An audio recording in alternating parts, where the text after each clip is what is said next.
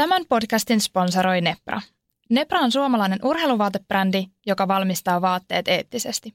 Ostamalla Nepran vaatteita jo pienellä valinnalla vaikutat isoihin asioihin. Fetitid ja Nepra haluavat muuttaa kuluttajien valintoja vastuullisempaan suuntaan. Tutustu Nepraan www.wearnepra.com tai instassa wearnepra.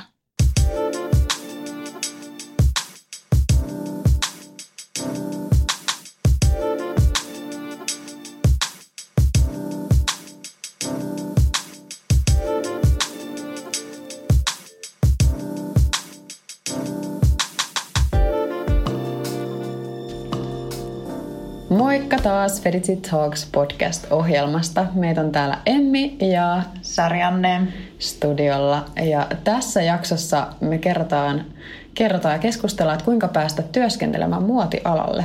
Joo. Mikä se reitti siihen unelma-ammattiin voi olla ja kerrotaan vähän meidän omista urapoluista, että miten me ollaan päädytty Joo. tähän pisteeseen ja millaisten koukeroiden kautta. Ja onko se ollut sellaista paholainen pukeutuu Pradaan meininkiä vai ihan hauskaakin? Mm. Joo, no mitä Sarjanne muotialan monimuotoisuudesta? No, sehän on monipuolinen ala. Muotiahan on ihan kaikki valokuvauksesta, ompelusta, kaavoituksesta, ihan vaatesuunnittelijaksi, kaikki muotifilmit, ihan kaikki mm. niin videot, kaikki tällaiset, no mitä meillä on, muotimarkkinointiyritys, mm. nettisivut tai sivusto, et aloja löytyy tosi paljon, mitkä kaikki liittyy muotiin. Joo, että kaikkien ei tosiaan tarvitse olla malleja tai suunnittelijoita toisin kuin mikä, ehkä, mikä ehkä alkuun tulee sitten vaan muotialasta ensimmäisenä päällimmäisenä ja näkyvimpänä osana mieleen.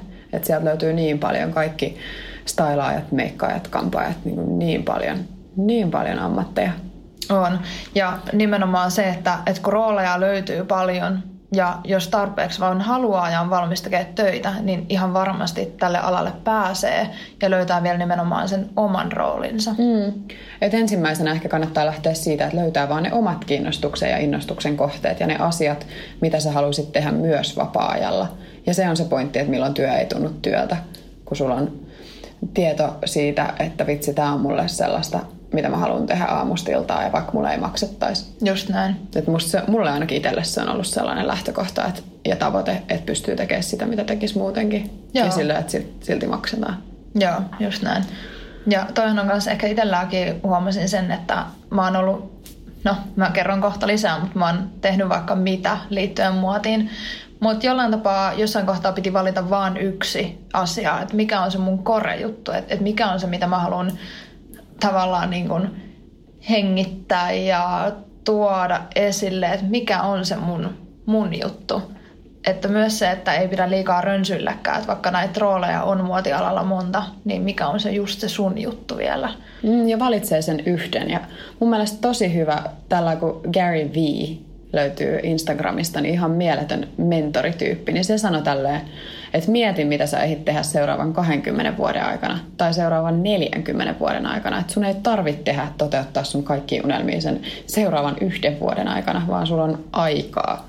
Et valitse yksi niistä jutuista. Jos sulla on viisi eri unelmaa tai eri unelma-ammattia, mitä sä haluat tehdä, niin valitse yksi ja toteutat sitä niin, kuin niin perkeleen täysillä kuin pystyt. Joo.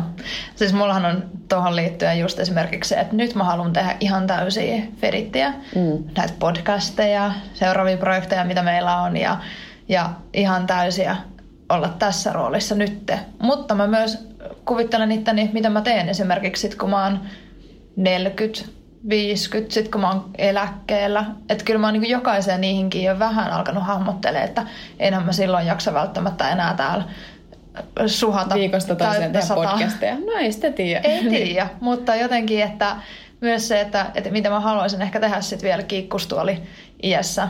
Että nimenomaan nähdä ne suuren kaavankin asiat ja sitten se, että nekin on sellaisia asioita, että mä en tällä hetkellä edes pystyisi tehdä niitä. Ihan vaikka niinku rahallisen puolen takia, että mun pitää tätä kautta aika kerryttää itselleni sellaiset eläkesäästöt ja muut, että millä se mä voin toteuttaa. Niin. Purjehtimisunnelma on todella suurena tällä hetkellä, kyllä.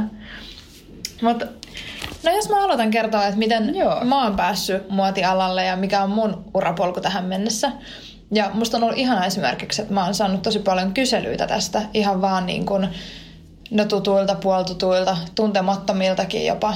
Että et se on mahtavaa, että mä oon jopa osannut ehkä niin kuin markkinoida itteni nimenomaan, että mä oon niin paljon muotialalla tai niin inessä tässä. Ja sitten samaan aikaan se, että mä toivonkin, että mä oon niin helposti lähestyttävää, että aina saa, aina saa ja pitää laittaa viestiä, jos on jotain kysyttävää. Että täältä kyllä neuvoja riittää. Öö, mutta jos lähdetään ihan niin kuin alusta asti, niin mä oon, mitä on puhuttukin tässä jo monen podcastin aikana, niin ollaan molemmat yrittäjäperheistä. Ja mun perheellä oli vielä tosi, tosi, tosi vahva niin kaupallinen puoli, mitä ollaan niin korostettu. Ja, ja se ei kuitenkaan tuntunut ihan mun jutulta kuitenkaan. Ja mä harmittelen omaa huonoa matikkapäätä, että mä en ikinä esimerkiksi niin kuin mä en halunnut lähteä kauppakorkeeseen, koska mä tiedän, että mä en olisi siellä. Olisin varmaan siis pärjännyt, mutta että se olisi ollut vaikeaa. Että et mä olisin joutunut varmaan jotain tuutorjuttuja ja tällaisia tekemään sitten niinku matikkaopinnoissa nimenomaan. Et en mä nyt usko. niin paljon matikkaa? Siellä on ainakin, ne, ne pääsykokeet itsessä on jo siis, että et, et, en, mä, mä en sano, että mä oon missään nimessä laiska, mutta mä tiedän, että mä en vaan koe sitä yhtään sellaiseksi, mistä mä tykkäisin. Okei. Okay. Mm. Ja sen takia mä sitten löysin, kun mä katsoin, mitä muita vaihtoehtoja mulla olisi. Ja sitten löytyi tämä muotia vähittäiskauppa Jyväskylästä. Ja se on ollut ihan, niin kuin, miten mä sanoisin, mun urani käännekohta ja mun unelmat lähti ehkä siitä lentoon, kun mä pääsin sitten sinne kouluun ja sitä kautta opin tosi tosi paljon, että me käytiin studiokuvaamista, ihan niin kuin vaikka ikkunadispleitä, värianalyysejä, materiaalianalyysiä, käytiin kans, puhuttiin kestävästä kehityksestä ja, ja ekologisesta muodista, kaikkea käytiin täällä, täällä koulussa. Se oli tosi tosi monipuolinen ja, ja oli myös kaupalliset opinnot siinä, siinä ohella, että siellä käytiin kaikkea budjetointia ja ää, mitä mä vihasin yli kaiken, niin kirjanpitoa ja, ja vastaavia. Ne on ollut siis tosi hyödyllisiä nyt niin kuin yrittäjänä, kun toimin tällä hetkellä, että mm. kaikesta on ollut, ollut pelkkää apua. Ää, viimeisenä vuonna, vai oliko se nyt hetkinen toisena vuonna, miten tämä nyt menikään, niin, niin lähdin sitten Helsinkiin harjoitteluun. Se oli mun ihan unelmien harjoittelupaikka tällaisessa yhdessä PR-toimiston muotipuolella. Ja sitten mä olin siellä puoli vuotta ja sinä aikana opin ihan mielettömästi siitä, mitä se muoti, muotiteollisuus oikeasti on ja minkälaisia ihmisiä, ihmisiä siellä on, miten ihmiset esimerkiksi käyttäytyy. Musta oli hassua, että siellä esimerkiksi eihän me suomalaiset mitään poskisuudelmia vaiheta tai halata ehkä mm. niinkään helposti, mutta siellä jokainen niin kuin, just toimittaja blokkaaja, kun käveli sisällä, niin aina oltiin tosi tosi niin kuin ystävällisesti otettiin niin kuin okay. vastaan. Ja... Todella epäsuomalainen. On, on joo. Ja, mutta Et on kai... ystävällinen. niin. Mut siinä oppi sen, että miten esimerkiksi asiakasta kohdellaan. Että kun joo. näki vierestä, että et kun oli tavallaan nämä tällaiset vähän ehkä vanhemmat tytöt, jotka sitten siellä just niinku pyöritti sitä PR-toimistoa ja katsoivat niinku niidenkin elekieltä ja miten ne niin järjesti tapahtumia ja kaikkea ja delegoi ja hoiti asiat, niin siinä oppi tosi tosi paljon. Et se oli jotenkin semmoinen, mikä niin kuin eniten vielä mua niin kuin, öö, niin, no avas sitä muotipuolta. Mm. Ja siinä kohtaa mä myös tajusin, että, että okei, mä en ehkä niin kuin perinteiseen PR-toimistoon välttämättä halua, mutta sitten mua niin kuin kiinnosti nimenomaan ja edelleenkin kiinnostaa just toi muodin PR-puoli ja toi markkinointipuoli. Ja sattumien kautta mä laitoin yhteen kimppakyyti yhteisöä Facebookissa viestiä, että tarvisin kyytiä Helsingistä olen Kouvolasta kotoisin siis. Ja sitten siellä yksi tuttu laittoi viestiä, että hei, että mitä sä muuten teet nykyään? Että, että olikohan mulla silloin Facebookissa oli, oli sit joku niin juttu, missä mä olin laittanut, että mä oon harjoittelijana tällaisessa muoti, niin PR-toimistossa. Ja sitten tämä mun tuttu oli laittoi viestiä, että nähtäisikö ihan, että, että käy vaan kahvilla ja niin kuin vähän keskustellaan kuulumisia ja, ja muista asioista. Ja, ja sitten se kertoikin, että no hän on niin kuin kehittänyt tällaisen muotiäpin. Ja pyysi mua, että, että, että jos sua kiinnostaa, niin että lähde ihmeessä niin kuin mukaan tähän markkinointipuolelle. Ja sitten mä olin, olin siinä jonkun aikaa, olisiko ollut ehkä jo, no melkein ehkä vuoden, jotain tämmöistä.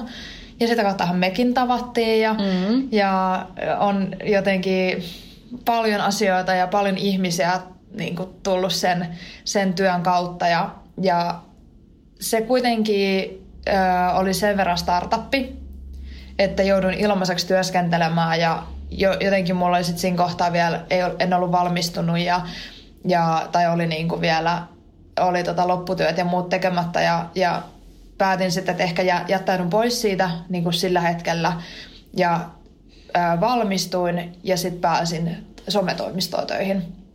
Ja se oli myös sellainen, että sen sometoimiston kautta mä opin valokuvaamaan, mutta vähän niin kuin pakotettiin siihen rooliin, ei ollut ketään muuta, niin mulle vaan oltiin se, että tässä on kamera, tässä on vähän säätöjä, tässä on joku YouTube-tutorial, opettele. Ja seuraavaan päivään olikin melkein sitten jo ensimmäiset kuvaukset asiakkaan kanssa. Toi on hullua. On, on se kyllä aika sellainen, että siitä vaan suoraan tekemään. Mm, mutta pienellä paineella toisaalta se ehkä parhaiten toimii sit se oppiminen, kun on pakko oppia. No oli just näin, joo. Et se, se oli kyllä semmoinen semmoinen hyvä puoli siinä. Ja sitten nykypäivänä kuitenkin kaikki toimii niin digissä ja, ja somessa, niin sitä kautta oppi, oppi tosi hyvin sitten kaikki nämä somen, kaikki niinku mutkasimmatkin kiemurat ja kaikki niinku markkinointikikat ja tekstijutut ja kaikki. Ja et, et siinä mielessä oli niinku tosi hyvä työpaikka sekin sitten. Ja jossain kohtaa mulla kuitenkin tuli sellainen tunne, että tämä ei jollain tapaa kuitenkaan ei nappaa. Että et mä tykkään tosi paljon sellaisesta luovasta työskentelystä ja omasta aikataulusta ja kaikesta sellaisesta niin kun, no just tavallaan itselleen tekemisestä. Mm. Ja sitten mä päätin jättäytyä toi, sieltä sometoimistosta pois ja perustin sitten ihan oman toiminimen. Ja sekin oli aika hullua, että tosta vaan uskaltaudun heittäytyä yrittäjäksi ilman, että oli varmuutta mistään jatkuvista asiakkuuksista tai yhtään mitään varmuutta sille toiminnalle, mutta sitten mä vaan jotenkin luotin siihen, että et, no ei, että kyllä mä niinku osaan, että mä osaan valokuvata siinä, siinä kohtaa olin jo kehittynyt ja öö, mä oon aina kokenut, että missä mä oon ehkä kaikista vahvimmilla, niin, niin on semmoinen markkinointikyky, semmoinen, että mä osaan keksiä luovia ratkaisuja, luovia kampanjoita ja tehdä sellaisia ratkaisuja ja myös antaa muille näitä neuvoja. Ja sittenhän mä teinkin sit markkinointikonsultointia etenkin niin kuin design-alan yrityksille. Ja sitten meillä tuli seuraavaksi sit jo Feditit. Että et tämäkin lähti, no aiemmin jo podcastissa ollaan tätä sivuttu, mutta lähti tosiaan siitä tarpeesta, että mä mun toiminimellä tarvin esimerkiksi graafista suunnittelua, nettisivuja, logoja mun ää, asiakkaille ja sittenhän mä pyysin koko ajan sulta niitä. Mm. Voitko tehdä sitä, voitko tehdä tätä. Ja sitten taas mä kuvasin sulle jotain Janeille mm. kampanjoita ja sitten jotenkin se tuntuu vähän vaivalloiselta aina niin kuin olla silleen, että no paljon mä nyt on velkaa ja paljon saat mulle velkaa ja, mm. ja jotenkin tällaisia juttuja, niin, niin oli helpompi vaan tehdä oma yhteinen osakeyhtiö ja sekin vielä tehdä sitten tällaisen sivuston kautta ulos. Mä nimittäin yritin jossain kohtaa kirjoittaa esimerkiksi blogia tonne mun omille henkilökohtaisille nettisivuille. Ihan vaan niinku sellaista vähän niinku markkinointiblogia tai tällaista.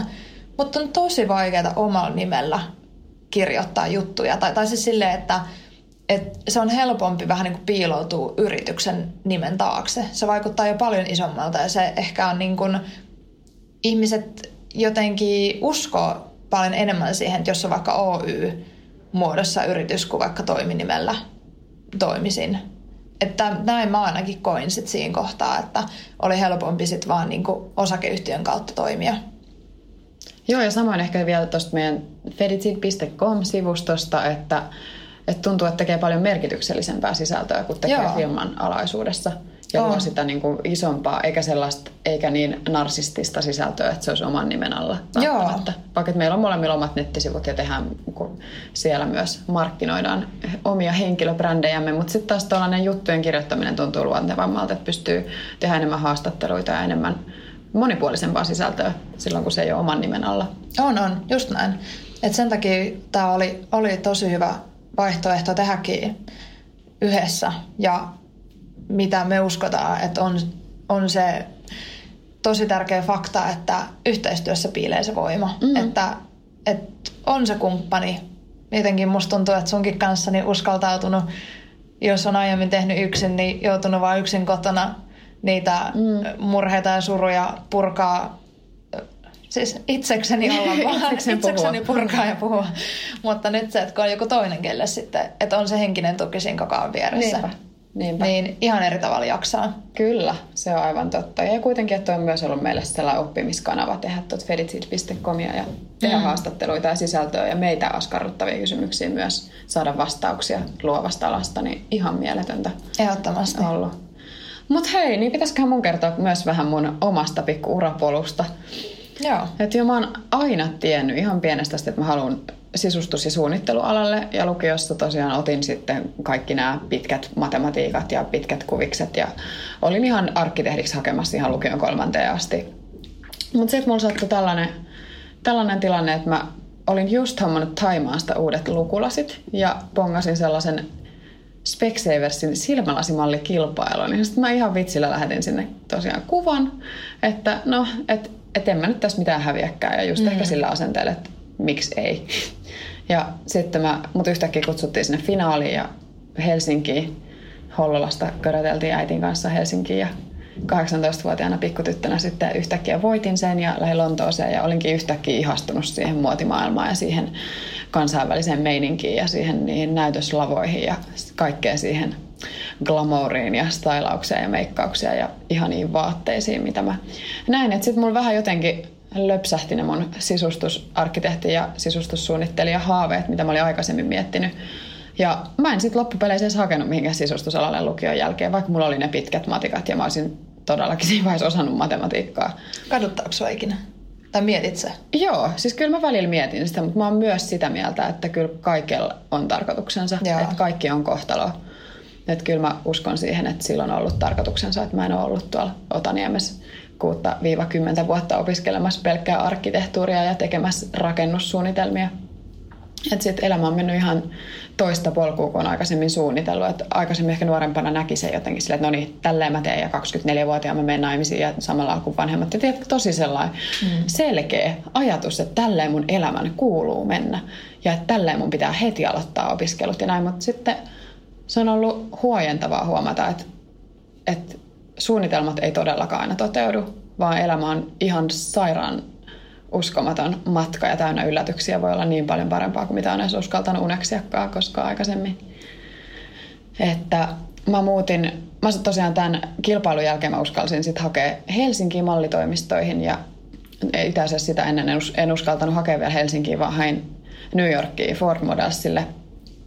Laitoin tuota sähköpostia tai laitoin hakemusta ja sitten sieltä vastattiinkin ihan innostuneena haluttiin kuulla lisää, niin mä siinä vaiheessa vasta uskalsin, ja mä osannut puhua englantia, mutta siinä vaiheessa mä uskalsin vasta hakea sitten Helsingin toimistoon, että jes, että musta on ehkä jotain, jotain potentiaalia, kun noikin vastaa tuolta. Ja sitten vasta uskalsin laittaa Helsingin mallitoimistoille viestiä ja kävinkin tapaamisissa ja Fondi Models on ollut mulle nyt yhdeksän vuotta sellainen ihan kuin, ihan kuin toinen perhe. Että ne on ollut Eeva ja Eki ja Katri on ollut mulle tosi ihania ja olen tehnyt tosi paljon sitten taas katalogikuvauksia ja kampanjakuvauksia heidän kautta sitä aina yleensä opintojen ohella, että sit se on ollut sellainen keino mulle ansaita rahaa sitten taas omiin projekteihin.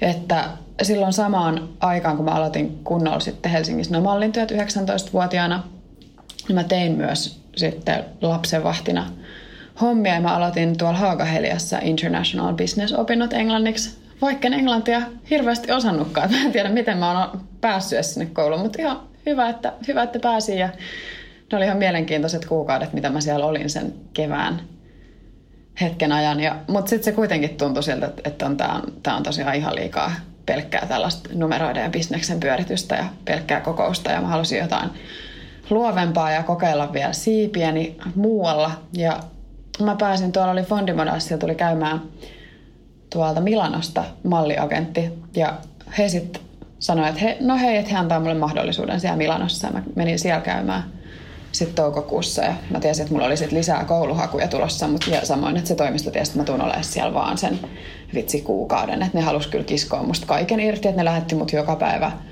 varmaan 15 castingiin ja tuntui, että mä en edes hyvä, että karttaa osasin lukea, niin pikkuhololalaisena just muuttanut Espooseen opiskellut vähän pääkaupunkiseudun karttaa, niin yhtäkkiä mä oon Milanossa yksinään tai asun kahden prassikämppiksen kanssa.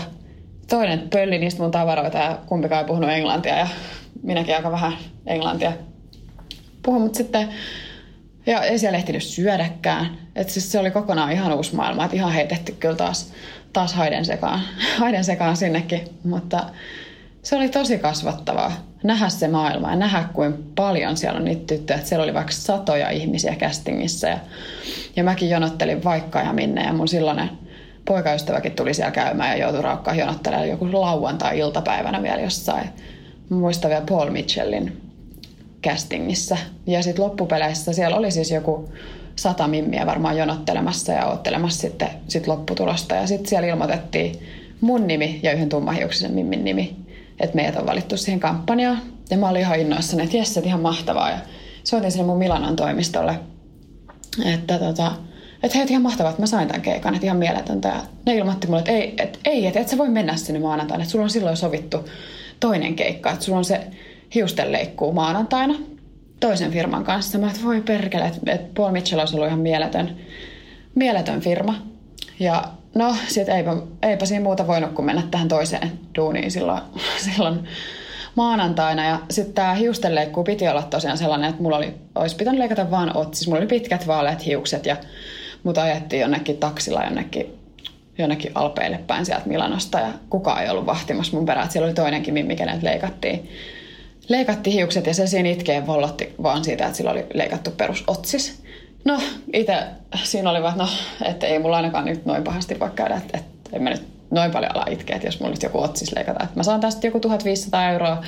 Pikkutytölle se on suuri raha siinä vaiheessa ja ajattelin, että ei tämä nyt pahasti voi käydä. Ja sitten se alkoi leikkaa niitä mun hiuksia, siinä se taiteilija ja joku iso iso jenkkimies siinä vielä kameran, videokameran kanssa kuvaa. Ja eihän mä nyt siinä vaiheessa voi enää sanoa mitään. Ja lopputulos oli se, että mulla oli, näytin sellaiset 80-luvun rockistaralta. mulla oli sellaiset lyhkäiset, mulla oli sellaiset lyhkäiset hiukset, tosit vähän pidempiä suirakkeet tuolla takana, mutta muuten sellaiset todella lyhkäiset harmaat hiukset. Ja ihan yritin siinä ihan pokkana, kyllä mä pystyin ihan pokkana olla se, siinä, sen, sen päivän ajan ja sitten vasta seuraavan päivän oli ne kuvaukset. Etkä se, vollottaa videokameroita En edessä. videokameroiden edessä, en alkanut vollottaa toisin kuin se toinen, toinen mimmi, mutta sitten tosiaan kotona tai siellä hotellissa mä sain sitten kun mun poika, ex-poikaystävä oli siellä silloin mukana, niin sain sellaisen hermoromahduksen, että en ole kyllä ennen saanut. Hiukset on kuitenkin naisen kruunu. Ja että onhan Joo. ne sellainen, vaikka itse tykkään pitää hiuksia kiinni, mutta en nyt edes niin kuin kaljuna tai lyhythiuksena on tottunut niin. olemaan. Että ihan, se oli sellainen järkyttävä. Jotenkin yhtäkkiä sä et tunnista itseäsi peilistä, kun sä katsot. Ja että kukaan ei ollut siellä valvoamassa sitä mun etua. Ja no, mä menin sitten seuraavana päivänä vielä ihan rohkeasti niihin, niihin kuvauksiin ja ja ne meni ihan ok. Ja, ja tota, sitten mä menin toimistolle käymään. Ne oli siellä ihan järkyttyneet, että apua, että miten ne on, miten ne on voinut tehdä sulle tuolla. Että sullahan pitäisi olla, että aika kauheita, että sähän oot ykkösvarauksessa tuonne Carreran aurinkolasikampanja kampanja, mikä, minkä kuvaukset pitäisi olla Argentiinassa. Että ei herran jumala, että ne vaatii kyllä sulle pitkät hiukset, että mitäs me nyt tehdään. Ja sitten tota, ne lähetti mut toiselle kampaajalle missä mulle tehtiin sitten sellaiset aivan järkyttävät pide, hiusten pidennykset. Ja niitä oli, niillä oli vaan minibudjetti siihen, että niitä laitettiin vaan, niin kuin iskettiin lähinnä niskaa ja sellaiset metrin mittaiset pidennykset. Ja sitten ne oli vaan yhtäkkiä, no niin nyt on valmista. Ja mulla oli sellaiset harvat metrin mittaiset pidennykset siinä mun niin kuin lyhyessä tukassa. Jumalauta. Mm, Niin, halleluja. Ne vakuulin vaan, mä iskin se aina niin vesikampaukselle ja, ja nutturaksi tonne niskaan tai jotain. Ja ja kuljin sitten siinä castingista toiseen ja menin sinne Carreran viimeisiin kuvauksiin vielä ennen, ennen tätä lopullista päätöstä. Ja tosi, tosi mielissään niistä kuvista vielä siinä vaiheessa, kun mulla oli hiukset kiinni. Mutta siinä vaiheessa, kun oli, että joo, otetaan vielä muutama kuva, hiukset auki ja avasin ne siinä, niin Siinä oli kaikki ihan, auki. Joo, pikku rokkitukka auki ja lyhkäiset hiukset siinä valloille, niin ne oli aivan järkyttyneet. Kaikki pyöritteli päätä, että, että mitä helvettiä ne on tehnyt sulle että miksi sulla on tehty näin. Ja mä olin oh, en tiedä. Että tällä lailla, tällä lailla pääsi käymään ja, ja tota, näin. Että siellä, et se on tosi karu maailma.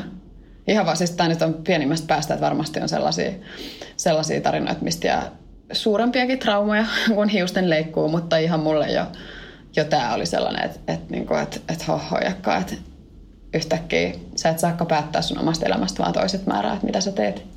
Miten muuten, koet sä ikinä, että sua vaikka niin kun, tai että sä olisit jotenkin tyhmä muiden mielestä tai muuta, vaikka sä et todellakaan siis ole, mutta se, että sä oot malli tai ollut jotenkin mallin töissä, niin kokeeksi ihmiset vaikka, että sä olisit jotenkin tyhmä tai... Kyllä, no siis riippuu vähän ehkä ihmisistä, että kenen, kenen seurassa on ja ketkä niin ajattelee. Että ne, ketkä on alalla, niin totta kai, siis onhan nyt niin moneen lähtöön malleja, että miettii mm. sitä Milanoa, että siellähän ei monet ole opiskellut vaikka yhtään mitään ja ei ole mitään muuta työkokemusta kuin vaikka jostain 14-vuotiaasta asti se mallin työt. Että siellähän ihmiset, ketkä on tosi upeita ja kauniita, niin ne on tosi epävarmoja taas ja varsinkin henkisellä tasolla tosi herkkiä ja tosi, niin kuin, tosi karu se maailma. Mm. Että kyllä mulla ehkä on Toikin vähän, toi on vähän sellainen asia, että mä en halua kokea sitä mitenkään heikkoutena, että mä oon ollut malli. Että mä oon saanut siitä niin paljon, että mä en koe sitä mitenkään tyhmyytenä, että on tehnyt mallinta. Että mun mielestä se on hieno juttu, että on pystynyt tehdä rahaa moninkertaisen määrän taas niin kuin lyhyessä ajassa verrattuna siihen, että vaikka opiskelukaverit on ollut jossain niin kuin kaupan kassalla ja tehnyt kuukauden töitä, niin mä oon saanut yhden päivän kuvauksesta saman verran. Että mä oon tosi kiitollinen siitä, että mä oon pystynyt tehdä. Että en mä koe sitä mitenkään sellaisena, että se tyhmentäisi. Tosin oon, oon kyllä tavannut tyhmiäkin malleja. että, tota, että onhan siis Jokaisen oma niin, valinta kuitenkin. Jokaisen oma valinta, että ja just, että ehkä, että, että millä tavalla sen tekee, että mallin työstäkin voi tehdä bisnestä tai sitten tehdä ihan tyhmänä siellä joukon, joukon jatkeena. Että se voi olla, että jotkut pitää sitten, että onhan malleja sellainen, sellainen ehkä kuva, että ne on niinku yksinkertaisia ja ei mikään liiku päästä, että he etenee vaan jollain kauneudella tai tälle, että he ei ole ikinä joutunut tekemään mitään, mitään niinku oman työnsä eteen. Mutta se on kyllä tosi raakaa duunia. Että se on tosi ja siellä pitää olla todella todella kyllä bisneskeskeinen ihminen, että jos haluaa menestyä ja muutenkin olla niin kuin alusta asti sellainen, niin kuin just tämä, mistä puhuttiin edellisessä jaksossa, niin tämä brändääminen hallussa, henkilöbrändin luonti ja, ja just varsinkin, mitä on seurannut vaikka maailman supermalleja, että heillä on tosi, tosi kova bisnesäly. Että en mä koe, että mallin työ olisi mitenkään ihmistä tyhmentävää. Tai Joo. Joo. Ja mäkin valokuvaajana on tavannut ihan mielettömiä ihmisiä ja ihan mielettömät urat takana. Mutta ehkä just yleisesti ajatellaan, että missit mallit, kaikki olisi jotenkin astetta tyhmempiä. Joo. Vaikka tosiaan ei näin ole, mutta niin valitettavasti usein ajatellaan. Joo, ja se on ihan totta. Se on vähän väärä mielikuva. On, on. Ja toisaalta kun se liittyy ihan kaikkiin ihmisiin, että ihan kuka tahansa kadun tällä ja että voi olla tyhmä tai fiksu, että miten jokainen nyt päättää kehittää itseään mm, ja niinpä. viedä sitä omaa henkilöbrändiä ja muuta eteenpäin. Joo, mutta. niinpä. Mutta tuolla Milanossa mulla tuli jo siis sellainen fiilis, että tänne mä en kyllä halua palata. Että kyllä mä haluan itse tehdä monipuolisemmin tätä, tätä uraa, kun sitten taas sit olla vaan näiden suunnittelijoiden pompoteltavana. Ja että olla täällä vaan jonain sätkynukkana ja eikä olla ollenkaan osallisena taas siihen suunnitteluprosessiin. Että siellä, ja muutenkin sekin, se on tosi karu se maailma, että jos sä et ole luontaisesti super, super tikkulaiha, niin sit siellä sut, sut, sua katsotaan kuin halpaa makkaraa Milanossa varsinkin. Että joihinkin castingeihin, kun mä menin, niin ne oli sellaisia vaatteita, että ne olisi mahtunut ehkä pikkupojalle. Että mä olin, että kuuletko, näin mun polvista, polvista ylöspäin.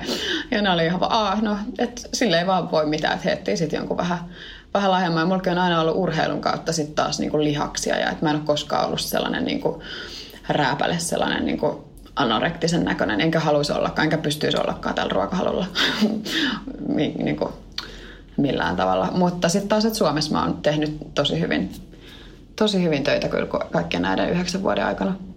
No, sitten mä tulin siellä Milanosta takaisin ja pääsin kouluun tällaiseen kuin Experience and Wellness, missä oli wellness managementia. Ja tosiaan tämä koulu oli myös englanniksi, mitkä on ehkä valmistellut mua vähitellen tulevaa, vaikka vielä tiennytkään, että muuttaisin ulkomaille. Mutta loppupeleissä tämä experience and wellness ei tuntunut sitten omalta, että mä halusin enemmän kuitenkin tehdä suunnittelua. Sitten mulla päässä kuitenkin kolkutteli se arkkitehtuuri ja se suunnitteluala. Et mä pääsin sattumien kautta sitten tällaiseen keittiödesign-firmaan suunnitteluassistentiksi – ja mä olin siellä puolitoista vuotta ja se on ollut kyllä mulle tosi kova koulu. Että ihan mieletön koulu. Että siellä on oppinut aivan sairaasti. Siellä oli firman sisäisiä koulutuksia ja, ja mulla oli siellä tosi paljon osa-alueita, mistä mä olin vastuussa ja, ja myös pääsin tekemään pieniä suunnitteluprosesseja, pikkuprojekteja, mitä taas sitten oikeat nämä vanhemmat suunnittelijat ei ehtinyt tekemään, niin pääsin sitten tekemään niitäkin. Ja sitten mä hain sisustusarkkitehtuurin koulutusohjelmaa. Ja pääsinkin sinne onneksi. Ja aloitin siellä sitten neljän vuoden opinnot 2012. Ja kaksi ekaa vuotta mä tein sitten Suomessa kouluun ja kolmanneksi vuodeksi mä hain tonne vaihtoon tai oikeastaan siirto-opiskelijaksi, minkä mä sitten suoritin vaihto-opintona. Tuolla Minneapolisissa on sellainen kuin Dunwoody College of Technology. Ja mä olin jo kaksi ekaa vuotta lennellyt edes takaisin tuonne Minneapolisiin rakkauden vuoksi. Niin kolmanne, kolmantena vuonna tuli sitten loogisesti se, että mä muutin sinne ja sain onneksi tehtyä opintoja siellä. Ja nelosvuonna mä sain tehtyä sitten mun opparin etänä ja suoritettua loput projektit sitten taas mun omien, omien projektien myötä, koska mä olin tässä välissä alkanut myös stylaamaan kuvauksia ja alkanut vähitellen tekemään omia vaatteita ja luomaan omaa vaatemallistoa. Ja myös olin alkanut enemmän nuoruuden harrastustani maalausta jatkamaan ja piirtämistä. Ja, ja mulla oli, mä olin päässyt sellaiseen kuin War Artists, niin kuin raat, raat taiteilijat, siis tällaisen niin kuin nuorten taiteilijoiden esittelyiltaan tuolla Minneapolisissa – missä mulla oli sitten muotinäytös ja missä mä esittelin niitä mun tekemiä vaatteita ja myös taidetta. Ja sitten oli tällainen samanlainen tilaisuus myös New Yorkissa, missä mä olin esittelemässä myös vaatteita ja taidetta. Ja muun muassa näiden projektien ansiosta mä pystyin sitten tekemään mun viimeisimpiä kursseja koulussa ja kertoa sitten kaikesta, mitä mä oon tehnyt. Alkanut luomaan toiminimen kautta omaa brändiä ja henkilöbrändiä ja ja myös tehnyt koulukautta, oppinut tosi paljon sit suunnitteluohjelmien käyttöä ja esimerkiksi Photoshopia käyttämään Illustratoria ja InDesignia ja, ja 3D-mallinnusohjelmia ja, ja muita. Niin ne oli auttanut kyllä tosi paljon tuohon, että mä pystyin sitten alkaa tekemään myös toiminimellä graafista suunnittelua ja suunnittelemaan logoja ja, ja nettisivuja yrityksille. Et mä aloitin sillä, että mä tein nettisivut omalle brändille tai itselle henkilöbrändille, sitten myös tuolle mun Chine vaatebrändille ja vähitellen sitten mua pyydettiin tekemään sit toiminimellä ja freelancerina tosiaan sit muille firmoille myös nettisivuja. Ja mä sain koulun jälkeen, mä valmistuin 2016 sisustusarkkitehdiksi ja suunnittelijaksi Helsingistä ja muotoilijaksi. Mutta sitten mulla oli kuitenkin vahvin portfolio tämän, näiden vuosien aikana, mitä mä olin töitä pystynyt tekemään, niin mallintöistä. Ja sitten mä olin, sain Ford Modelsille mallisopimuksen tonne Jenkkeihin. Ja sitten mä aloin siellä tekemään No lähinnä Chicagosta, että se oli lähin, mutta sinnekin ajaa meiltä seitsemän tuntia Minneapolisista. Ei se nyt ihan ihanteellinen sijainti ole, että sä pystyt tehdä pelkästään sun uraa sit Chicagossa, kun sä asut Minneapolisissa. Mutta kuitenkin, että se oli tosi opettavainen, opettavainen aika, kun mä olin siellä Fordilla ja pystyin kuitenkin tekemään tosi paljon testikuvauksia ja tehdä kampanjakuvauksia sitten omalle, omalle vaatebrändille. Ja samalla tehdä kuvituksia esimerkiksi suomalaislehtiin ja tällaiset pystynyt sitten sieltä rapakon takaa tekemään myös Suomeen. Suomeen, että sitä mä oon koko ajan kyllä boostannut, että mä oon pystynyt tekemään tänne ja luomaan omaa uraa silti. Silti vaikka on siellä rajoitetusti vaan pystynyt tekemään mallin, mallin uraa, orastava mallin ura. Mutta vähitellen me tosiaan Sarjanen kanssa perustettiin meidän Fericid Oy, ja siitä jo kerrottiinkin enemmän. Niin nyt me saatiin viime talven aikana sit perustettua toi Feditseed LLC myös Jenkkeihin, jonka kautta mä sain työviisumin nyt myös Jenkkeihin. Että vihdoin päästään tekemään siellä nyt täysillä.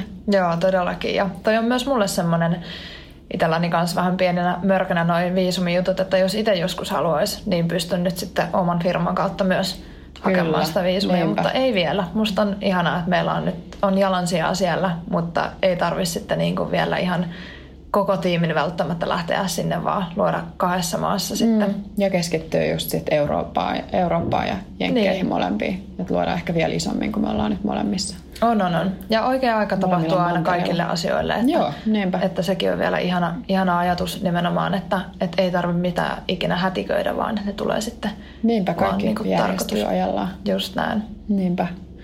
Mutta mitäs, olisiko sarjana sulla jotain vinkkejä, ketkä haluaa muotialalle Musta tuntuu, että yleisesti ottaen niin se sellainen yleinen kiinnostus. Öö, kaikki mentorit on tosi tärkeitä.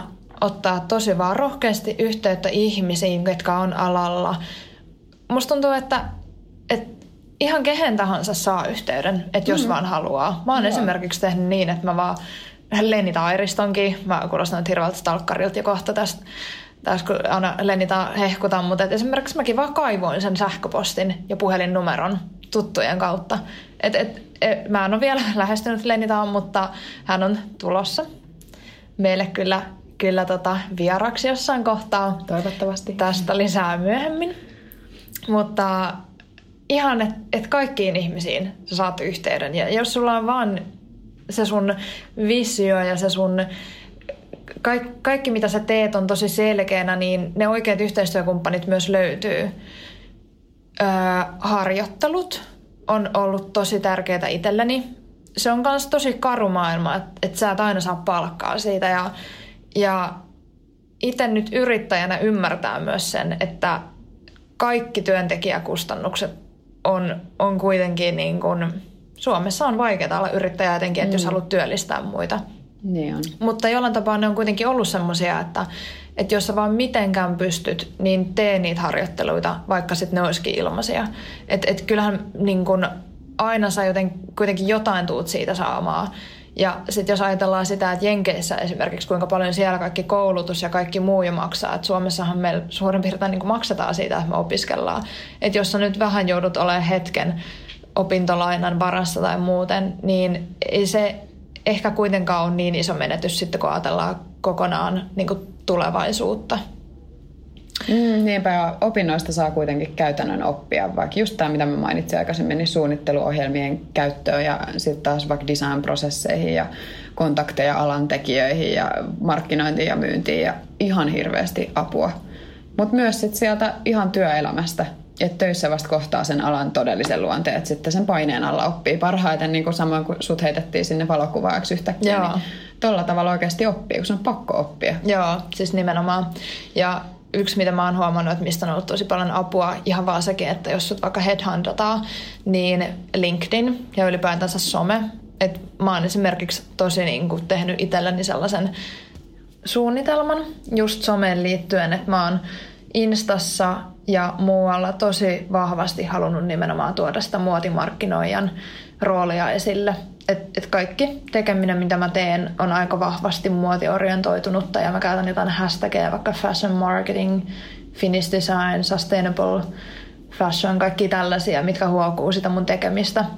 Ja sitä kautta oikeat ihmiset myös löytää mut ja meidän firman ylipäätänsä, että sitäkin sitten linkkailen menemään siellä ihan jatkuvasti. Mitäs sitten, oliko sulla vielä jotain kanssa vinkkejä antaa? Mitä sulla itsellesi? No just, että se on tosi hyvä vinkki, että se tekee mahdollisimman paljon harjoitteluita. Että mä oon itse ollut vaikka just sisustusalalla tekemässä julkitilasuunnitteluita Martelassa ja sitten mä olin Ellessä muoti- ja sisustusharjoittelijana, että siellä on myös saanut tosi paljon kontakteja mm. ja oppeja, että miten just joku lehden tekeminen toimii käytännössä ja miten niin kuin sisustusprojektit toimii alusta loppuun ja tosi hyviä, ihan mielettömän hyviä vinkkejä ja kontakteja. Sitä mä kyllä suosittelen. Mahdollisimman paljon tekee vaan rohkeasti niitä harjoitteluita. Joo. Ja hakee mahdollisimman moneen paikkaan ja, ja niin kuin nöyränä tekee, tekee ja oppii. Ja että aina pitää ehkä sen myös siinä nöyryyden siinä tekemisessä, mitä tekee. Joo. Kaikessa, että on niin kuin aina valmis oppimaan uutta, että ei yritä sitten tietää jostain aiheesta, mistä ei tiedä mitään, vaan sitten vaan rohkeasti kysyy. Joo, toi on muuten tärkeää nimenomaan, koska vaikka virheistäkin oppii, niin silti, että virheiltä vältytään, jos vaan kysyy. Jos vaan kysyy ajoissa, niinpä. Jep, mieluummin näin, että oppii. Ei tarvitse kaikki oppia kantapään kautta, Ei vaan missään kysyä, nimessä. kysyy mieluummin ihan suoraan, vaan että hei, että mä en tiedä tosta nyt mitään, että voit sä vähän valaista Joo, asiaa. totta. Mitäs ajatuksia teiltä jakso nostatti? Onko jotain, mikä jäi vielä niin askarruttamaan tai mistä te ehkä haluaisitte vielä saada lisää infoa tai vinkkejä? Laittakaa ihmeessä meille hei Instassa viestiä, eli Feditid löytyy ja sitten sähköpostitse press at feritid.com. Ja ensi jaksossa, eli mikä onkin meidän, meidän tuotantokauden viimeinen, eli kymmenes jakso, niin me puhun, puhutaan voimaannuttamisesta. Että mitä se tekeminen on yksin verrattuna sitten tehdään yhdessä. Ja mistä löytää voimaa ja motivaatiota yrittämiseen. Joo. Tästä lisää siis pian. Moi moi! Moi moi!